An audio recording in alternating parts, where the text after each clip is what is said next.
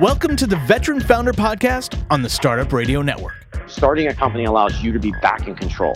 The weekly show that brings together military spouses and veteran founders who are doing remarkable things in the business world. I can't imagine there's anything out there stronger than the bond that military and veteran entrepreneurs have. We'll hear their story, the story of their business, and lessons learned. Joy can override the worries and depression. Here are your hosts, Cynthia Kayo and Josh Carter.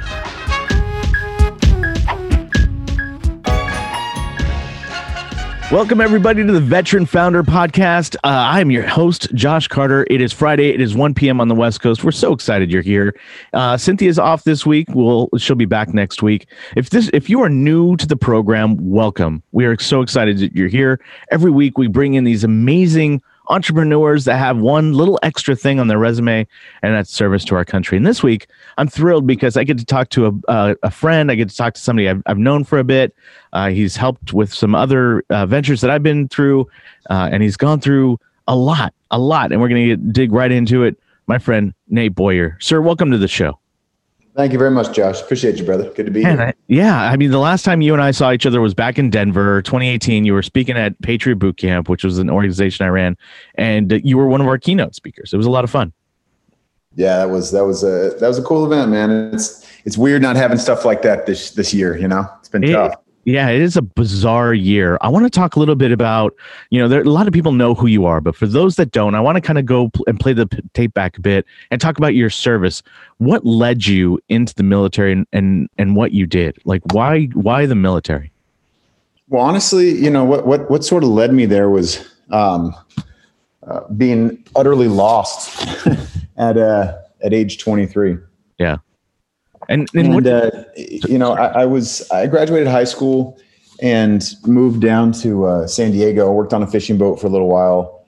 Um, took some college classes, but you know, n- no clue what I wanted to do or, or who I wanted to be really. And uh, I just you know didn't have a didn't have a, didn't have any purpose uh, and and I don't want to say drive. I had drive, but I just didn't believe in myself. I didn't think I was worth a shit, to be quite honest. Yeah. And, uh, you know, that, that, uh, that takes its toll on a person over the years. And, you know, I, I remember, uh, kind of coming to my wit's end a bit, uh, around the age of twenty-three, um, where I was just like, who am I, what, what am I doing here? You know what I mean? Why am I here? And, uh, I, I stumbled across a, a Time magazine article Uh, that was called, uh, it said, the, the, the title of it was like The Tragedy in Sudan. And it was about the um, um, the genocide going on in the Darfur region of, uh, of, of Africa between Chad and Sudan border. Mm-hmm. And I just felt compelled to go and help somehow. I, I didn't know what it would be, but I just was like, I got to go. And so I, I uh, bought a plane ticket to the capital of Chad, and I kind of schmoozed my way onto a U N flight. Um, going out to the ref- refugee camps, and like sort of snuck my way into this place and volunteered there for a couple of months, man. And it completely changed my life. It just yeah. completely changed who I wanted to be. And I kind of committed right then and there, I think, to just be in this, like, you know, lone wolf, do it all by myself, uh, uh, commitment to, um, changing the world, or trying to anyway. Uh, and, and, uh, you know, I didn't know what would, what that would look like, uh, next, but it was like, you know, I just, I, I, I, uh, I now felt capable for the first time. I could just do something. I mean, those people were so, were so enamored by an American that would leave here and come there to help them. And they were so, uh, right. appreciative. And I just wanted to fight for those that can't fight for themselves. Well, not even thinking about the military or anything like that, which is kind of the opposite of doing everything by yourself. Right. Um, I got malaria the last week I was there, and I, uh, this family put me up and took care of me, and I'm listening on the radio. They had Bob Marley tape, um, that I played three times on both sides. And I was like done with Bob Marley. So I popped it out and started flipping through the stations. The only radio station that came in was the B B C, and it was during the second Battle of Fallujah.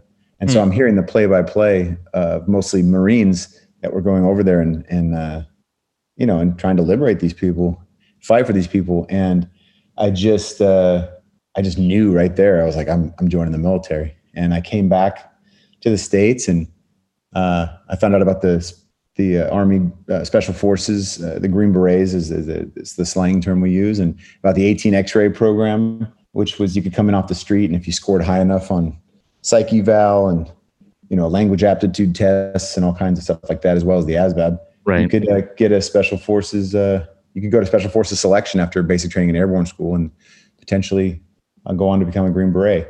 And so that's what I did. And I just went for it. And I just went all in on it and um, made it happen. And, you know, that was sort of my, I, it went from like just within a matter of months, a very short, a few months, just being someone that felt like uh, I, I had no place in the world and I had nothing to offer. And I was a waste of space and sucking up oxygen, to this person that like was on a mission with these other, you know, men that were much stronger and smarter and tougher than he was, um, trying to help people. And it, it was a really crazy time in my life. It's fascinating because most people, when they get in the military, right, they go in because there's, you know, a legacy that they have within their family or some heritage, or, you know, they want to get college money, but they know the purpose before they go in. And you did, but I mean, it's because your worldview changed. Most people don't have that experience. Like my, for myself, I went in the Navy really early, and I got that worldview very quickly once I got into places like Eritrea and Dubai and Doha and, and those kind of places. Uh, so it's really fascinating to hear sort of the the way you got in, or the what, what prompted you to get in. But Special Forces, like that's a whole different animal. What was your experience? Like what surprised you about the experience when you got in and, and you first deployed? Oh, what surprised me about this experience, man? I, I think, I think, um, just uh, how uh, intricate and challenging it all was. Maybe it was just the type of war we were in, but, um, you know, and also like how, uh, how hard it is, how hard that work is, and how much time you have to put into that, and commitment, and, you know, the, the amount of sacrifice and, and risk, all those things. I think that that was, you know, y- you think about those things when you're stateside, but then once you're over there and you're in it, it kind of blows your mind. I mean, everything is, is life and death. And, uh, man, your, your love too, for your brothers, um, yeah. becomes very strong. You know, you feel like, um, you just, you give anything to make, make sure they're okay, you know, and they come back, they come back in one piece. And, uh, so I think that that was, that was definitely a big part of that, you know, for me. I think just seeing that, um, um, experiencing that, you know, and, and kind of feeling all those things. Yeah. Yeah. When you're, when you're going through these combat missions, was, was there ever a time where you're like, this is it, this is my time right here, I'm probably going to go, this is it? And how did you deal? Like, how do you mentally deal with that? Uh, you know, I, uh, that's a good question. I, I, I, I don't know if you do.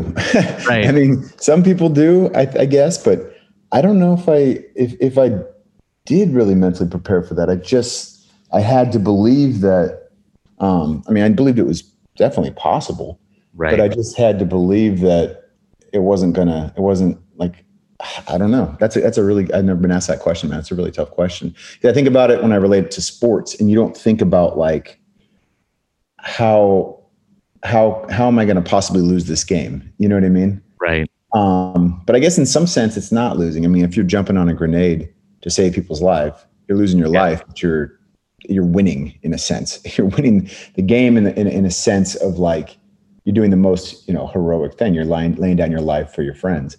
And so, man, that's just, that's a tough one. I, I yeah. really have a good answer for that. And maybe I should. That's something I need to think about. Well, it's it's interesting because, you know, when I, when I was in, I was in during peacetime, but there were times where I knew I was putting my life in danger. Um, you know, when, when we were doing, because we were enforcing the embargo against Iraq, so we would board these different vessels.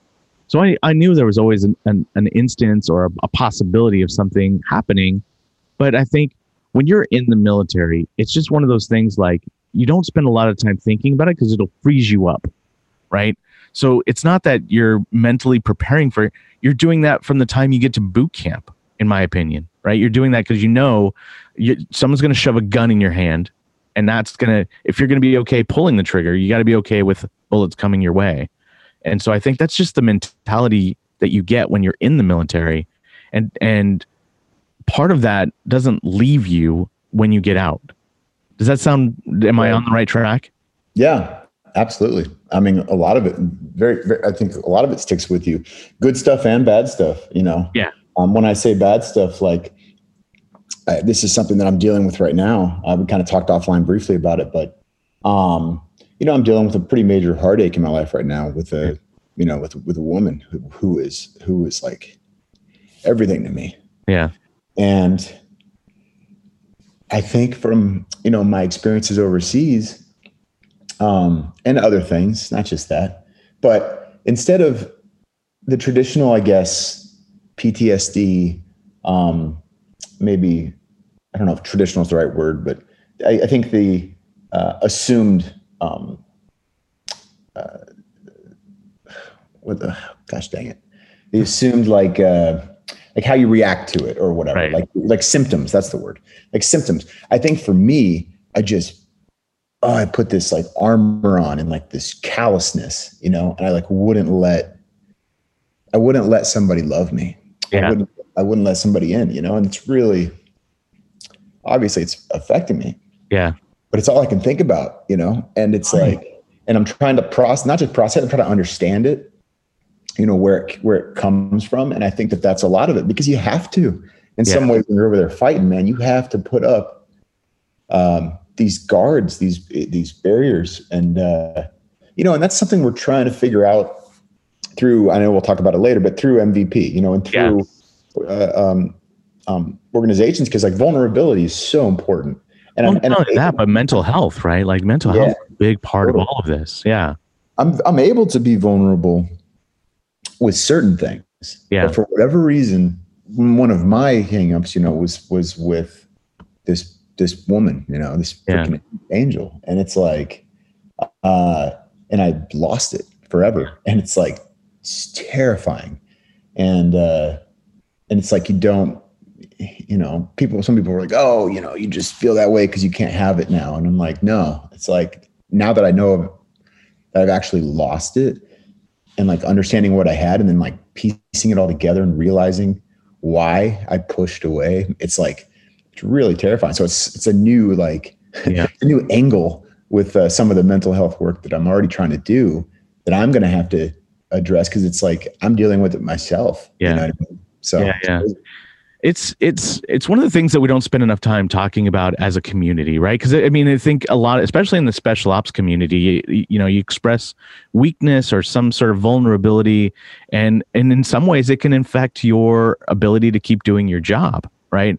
And so, um, but it's, it's definitely important and putting things into context. I want to talk about the transition for you out of the military. When you got out, how hard was that transition for you? Because you did a lot of really cool stuff after you got out, but like, what was the decision for you? When did you know, like, this is it, I'm getting out? What was that decision for you and how hard was it? Um, well, you know, I, I, I kind of got out twice cause I joined twice. um, I, uh, you know, I went back into the, um, I went back into the, uh, special forces, uh, through the Texas National Guard after I was in college. Yeah. And, uh, you know, that was, uh, that was the first time I came out. It was like, I immediately missed it. I, you know, I came off active duty and I made the decision to do that at that time because I wanted to go to college finally. And I wanted to try and play football. And, and so I did it and I just went for it. And, uh, it, uh, um, it was, you know, it was kind of a tough decision because we were kind of pulling out of Iraq at that point, but we were still yeah. at war. Yeah, yeah. And, you know, I just was like, I don't know. I felt like bit of guilt with that. Did you feel like the job wasn't done yet? Yeah. And I think I just felt like, man, it goes back to what I was just talking about before, but I genuinely felt like I didn't deserve, like mm. these guys are over here fighting and people are still doing, not just in the military, there's just people, there's like pain in the world. I didn't deserve, part of me felt like, man, I don't deserve to like go enjoy my life though and go, um, you know, go to college and go play yeah. football and do this stuff. And it's like, it's so unfair to yourself to do that. But yeah. I, that's what I felt, you know, I just felt like, I felt like, man, I just like these, there's people that are laying down their lives and there's people that are still going back. And then there's, you know, all this stuff I don't even know about. And I don't know. So like, that was a weird thing. So I, so I, once I was out, I, when I was in college, I went back in because I wanted to keep serving. Mm-hmm. Eventually I just felt like part of it was, my body was breaking down eventually. And um, I just thought there was finally time to like hang it up. But yeah, you know, I, still, I still feel a, a, a bit of guilt at times for, for walking from that. Interesting. You know? But you, when you got to Texas, you were, you know, walk on on the team and a, a long snapper. Like why, why be a long snapper? That was, that's an interesting position. I, Cause I'm not a very good athlete. So you looked at uh, that I could do that. Yeah. I mean, I made the team. That was step one. Yeah. I was a safety, but I was just not fast enough. Not, I mean, I wasn't, I didn't even play football growing up, so that didn't help. Right. But I also wasn't uh, just, I mean, I'm a good athlete and I work really hard, um, but not a great one. And there's so a, there's a great, there's a great quote that says hard work will beat talent every time. Right. Yeah. Right. Did you feel that going in? Yeah. Yeah. yeah. Uh, not that I would beat the talent, but at least that I would, I'd be able to compete with them. You know what I mean? Yeah. Yeah. And hang in there. So yeah. I started long snapping my sophomore year cause I was just trying to find a way on the field, and I wow. taught myself to do it and, and ended up uh, starting for three years, which is really cool. We don't have a lot of time, but your story is so fascinating. There's a lot to cover, but I want to talk, I want to cover a little bit because you got to play Uh, as a as a walk-in or walk-on for the Seattle Seahawks as well. You, you actually played in a game. What was that experience like? Yeah, they. Uh, so I signed as a free agent um, twenty fifteen. Yeah, and it was crazy because I was a thirty-four-year-old rookie, um, and I was the oldest guy on the team. Yeah, um, you know, and I went through O T As and training camp and into, into the preseason, and and yeah, I got to uh, I got to play in one game. I got to start. Uh, not start, sorry. I played the entire second half as the long yeah. snapper. Um, but it was it was unbelievable. I mean, I'm I'm warming up before the game next to Peyton Manning and oh my goodness. um just so bizarre. You know, not to mention all the Seahawks legends who were very young then and now they're all gonna be like, you know, these Hall of Famers and whatnot. But it was just a very surreal moment and a really cool opportunity, man. I'll I'll never forget that. Was that sort of the the idea around merging vets with players? Because now, you know, you've got Jay Glazer as part of your organization. Uh, I see Michael Strahan, you know, always propping you guys up. Yeah. Was that experience part of what started merging vets and players? Yeah, a, a huge part of it. I mean, it was Jay, Jay and I having similar conversations with people that were in the military and people that played football or other sports with that issue, you know, the struggle with transitioning. Yeah. Um, And, uh, yeah, it was just, uh, it was kind of a perfect fit. And it just like the locker rooms are so similar and the camaraderie and the struggle with, um, you know, finding that next mission when the uniform comes off, identity. Yeah. Um, it's a, you know, it's a tight rope. You got to walk having that conversation. But when you explain it to people that like, you're not comparing war Uh, to playing a game, you're not comparing. It's not battlefields, ball fields are the same thing, but it's like the locker room uh, and that that sort of how much you have to sacrifice to be elite, and then your career ending in your twenties, maybe thirties if you're lucky, and feeling like you'll never be great again. Those are those are the same. Yeah, I want to dig in a little bit deeper, but I want to take a quick break. Is that cool? Yeah, cool. We've been talking to Nate Boyer on the Veteran Founder Podcast. We're going to be right back as uh, after this quick break. This hour of the Startup Radio Network is supported by Bridges to Change.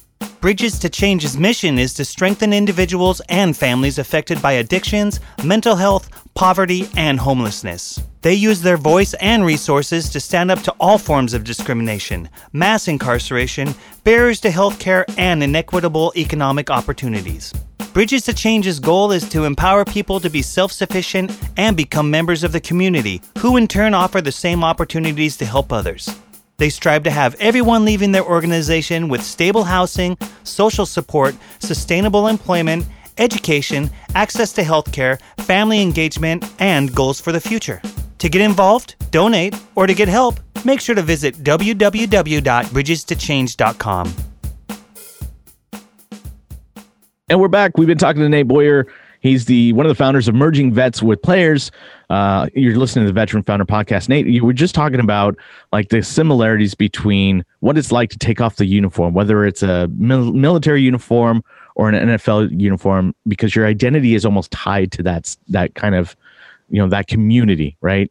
How how when you're when you first started Merging Vets with Players, what did that conversation look like? And then what was the first sort of not really event, but what was the th- what was the thinking around putting these two communities together? Yeah, I mean, it was just wanting to have that team again in that locker room, and uh, I think um, w- oftentimes athletes and, and veterans, especially probably, are very good at sort of closing off and and hiding things, you know what I mean? And kind of burying things down. I, I know that because I do it. Yeah. And not, uh, you know, not grieving or not, uh, um, uh, you know, just being open and honest uh, about the way that you're feeling and how things are going. 'Cause we're supposed to be tough. You know what I mean? Right. We're supposed to like gut, gut it out and suck it up and drive on and all those things they told us, which are valuable at times, but like even the Spartans, you know, thousands of years ago, they uh, they had like a mandatory grieving period when they came back from battle, you know, and it was just like what they did because they knew they had to. You have to purge that stuff.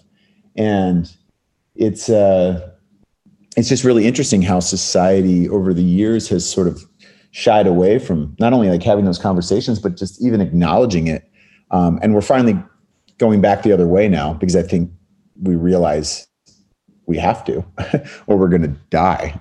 You know what I mean? Yeah, yeah, yeah. Um, 'cause it's not healthy to do. Right. Um, and, and you look at, you know, suicide rates and, and not just in the veteran community, just, I think in general, it, it, I think it's probably, I don't know. I mean, it, that's a, that's a tough thing. Yeah. So yeah. So that's, that's sort of why we just knew this was the right thing to do. And the way that we approach it is is all about that. I mean, we we we we meet every week in, you know, we have, we have five cities across the country right now, L A, Vegas, Chicago, Atlanta, and New York. Um, and we train for about thirty, forty minutes, um, something that everybody can do, but enough to get a little sweat going. And, you know, you can kind of make it as hard as you want.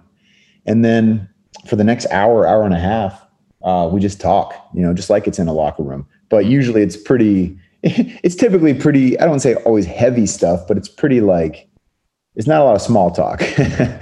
um, but we encourage that, you know, that's what people need to do it. And, and it's, it's, it's even harder to do in a group setting like that. But once you do it, man, it just feels, you know, it, you, you, you, uh, you really do feel better, you know, and you open yourself up uh, when you open yourself up like that. It's, uh, it's pretty amazing. I was talking to a veteran who's getting ready to transition out, uh, and he's like, I have to train myself how to do small talk because veterans, military folk, they just get right to the meat of it, right? You get into a meeting with something and it's right in. There's no small talk. And then and, you know, you get in the real world and there's small talk. You usually get in a business meeting, there's five or ten minutes of like, how have you been? Oh, the weather's amazing. Oh, my daughter's doing it. There's nothing like that in the military community. So it's not surprising that you get to the meat of it right away. When you're doing these conversations, though, and there are non-military people involved, how surprising is it that they're finding these similarities? Like, is it, do they get it right away, or is it, does it take a, take them back a bit? Well, not all of them possess that yeah. all the time, but I think I think the athletes, what they're most blown away by, to be honest, is how often.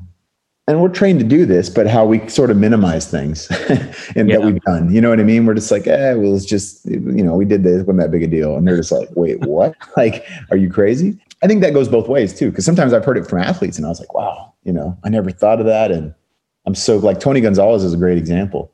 Um, it's a guy that's a seventeen year uh, N F L, you know, Hall of Famer, best tight end that ever played the game. Right. And, you know, he was in there talking about his struggle with transition the first day he ever came in, and he just like opened up about it. And like, you should have seen the veterans' faces. They were all just like jaws dropped. They're like, wait, Tony Gonzalez struggles. You know what I mean? Yeah. So it's really cool. But like, yeah, but I think, I think sometimes when people, yeah, when, when some of these stories maybe do come out, and whether they're combat stories or not, a lot of it's childhood trauma, things like that.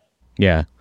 No, I think, I think it helps when somebody else sees that somebody they respect is uh, has gone through something similar, it breaks that wall down. I think, you know, when you're talking vet to vet, those walls break down immediately anyway. But when you have a community that, and you can put the sort of dots together, it tends to, you know, open that up. I want to talk a little bit about, like, what has been, what did you take away from the military that helped you grow this this organization the way you have? Because as you said, you're in five cities now. It's not a it's it's not a terribly old organization. How have you been able to expand this so well? And and take what did you take from the military to accomplish that? Uh, I mean, I think with everything you do, you got to take, if you're a vet, you got to take some of those experiences with you. Um, I think the biggest thing for me is um, doing stuff outside the box and doing it as a team, you know, yeah. uh, innovate, innovating, finding, just finding ways to make the mission. Um, cause that's what you got to do in the military. And I think that that's, that's the most valuable thing. It's all, it's not, it's never anything you learn in the schoolhouse. Um, that's the most valuable yeah. lessons. It's the ones on the, on the, you know, on the battlefield, um, that, uh, um, or, you know, in the, or when you're, um, when you're training and doing the work, either way. But like, that's when you learn how to um, properly prepare and plan, and then understand that the plan always goes to shit. Yep. And you got to adjust, you know, and just keep going and just keep figuring it out, figuring it out, figuring, figuring it out, finding another way, you know, and, and eventually you get there, you know, eventually you get there and, and you don't always win, but you at least get that opportunity. Yeah. No, yeah. it's, it's, it's great. Now I want to talk about, you added something to your resume you didn't have before, which is director. You just wrapped yeah. up the filming of, you know, filming a, a movie. And it's funny because, um, you know, you and I have been trying to get this done for a while, and you were filming, and and uh, and I follow both you and Jay on uh, Instagram. And Jay posted, I think it was last week or two weeks ago, that you were filming in his house. Uh, so that what's what's that been? That what's that experience been like to be filming and behind the camera and all that stuff? It was nuts, man. It was uh, it was one of the hardest things I've ever done, to be honest. Really? Yeah, it was insane. I mean, you know, nobody's shooting at you, so it's not one of the most dangerous things. Sure, sure, sure. No, I get that. I certainly wouldn't compare that to war. But um, just the amount of um, stress involved and managing, how much you have to manage to get through this, and like, every day Murphy just rears his ugly head and, and screws you on something every day. Yeah. It's something big. It's like, it just, it, it never fails, and you got to figure it out. Just yeah. like we were talking about, you know, same thing. And it's not only, I mean, I co-wrote it, I was producing it, I directed it, and I acted in it. Wow. So I, I had all these things, but it's, I hope it's going to be very good. I know it, either way, it's very special and very important. Um, what's it about? It's about the genesis of M V P. Oh, okay. It's about uh, nice. a Marine, um, a c- couple of composite characters, uh, a Marine who's living in a uh, uh, a veterans homeless shelter in um, in East Hollywood, and a former N F L player uh, living in West Hollywood, um, first year out of the league, and these guys meet. And they got nothing in common, you know, different yeah. skin colors. One's got a family. One lives in a, you know, a, uh, they call it the barracks. It's a real place, by the way, that that yeah. actually got shut down on September thirtieth. That's why I rushed to make this thing. In the oh, time man.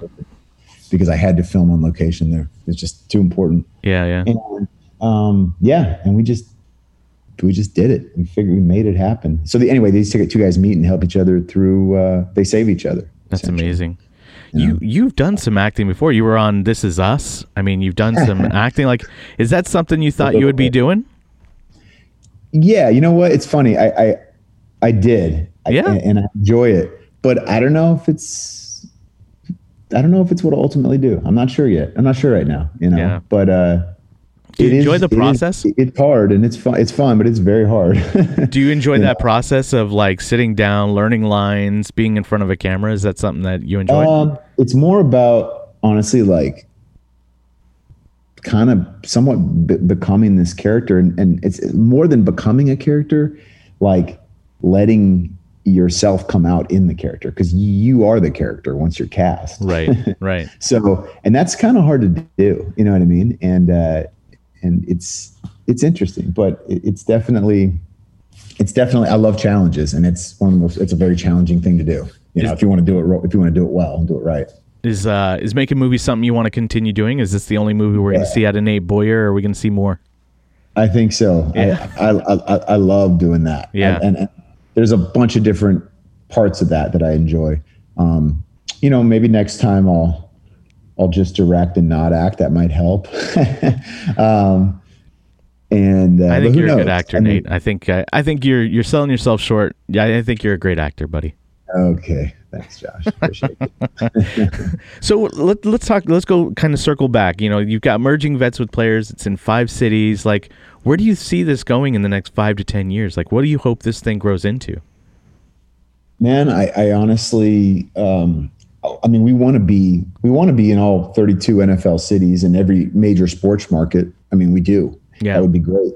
And beyond that, um, and that's probably, it's probably a better question for Jay, because Jay, um, man, his dreams, you know, he's such a, he is so ambitious. It's a great quality to have. Yeah. And, uh, uh, you know, so that's something that we're, you know, we're doing that together too.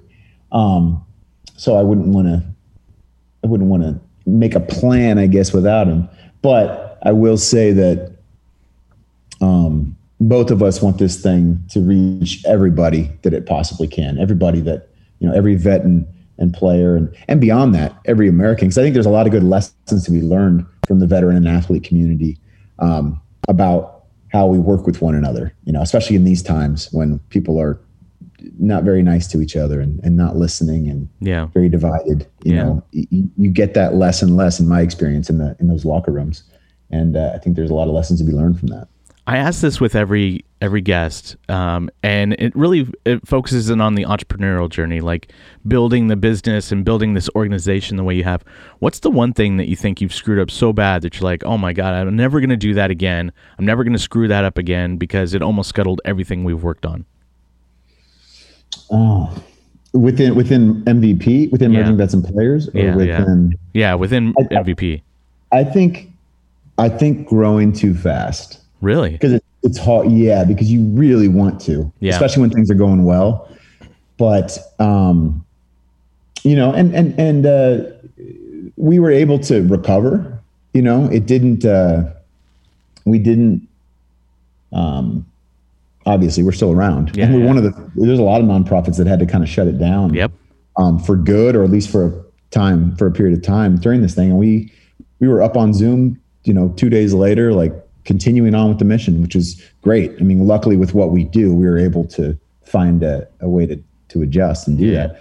But, you know, early stages, we like Jay and I didn't know what we were doing nonprofit wise. We're just going, it's you know, hard. We're going yeah. one hundred miles an hour. And it's just like, whoa, whoa, whoa, whoa, whoa. Like there's process for things, and you need process people. You don't need, you, you can't just have passion people doing everything. Right. You need process people that are good at that stuff and want to do that stuff. Because not everybody is like Jay and I, you know, some people, um, they just want to like sort of, uh, some, you know, support in the background a bit and, and help the structure and make sure that it's like the trains are running on time and we're doing things the right way. And that's really important. And you need those people. Yeah. You need them on, on any type of mission. It's a, it's an amazing organization. I'm so thrilled. If you ever need it up in Seattle, give me a call. I'm happy to, to help you guys. Um, we'll be there soon, brother. That's one of our next.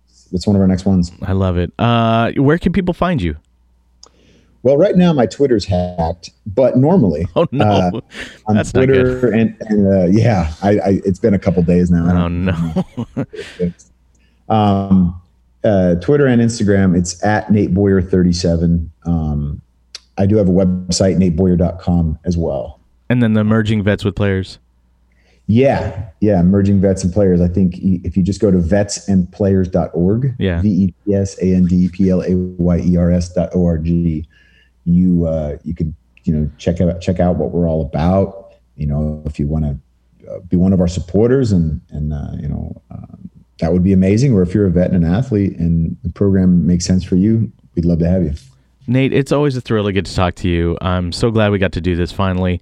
Um, You know, call me anytime. I, I love chatting with you, and your story's amazing. Congrats on all the success, and and uh, here's to many more, sir. Thank you very much, Josh. I appreciate it. Great talking to you too. Yeah. Great talking to you too, brother. All right. Talk to you soon. Hey, you guys, you've been listening to the Veteran Founder Podcast right here on the Startup Radio Network. Tune in every week at one p.m. Pacific on Friday. We'll see you next time. Listen, learn, get shit done. See ya. You're listening to the Startup Radio Network. Listen, learn, launch. ten percent of our gross revenue goes directly to women entrepreneurs in developing countries around the world through Kiva's microfinance program.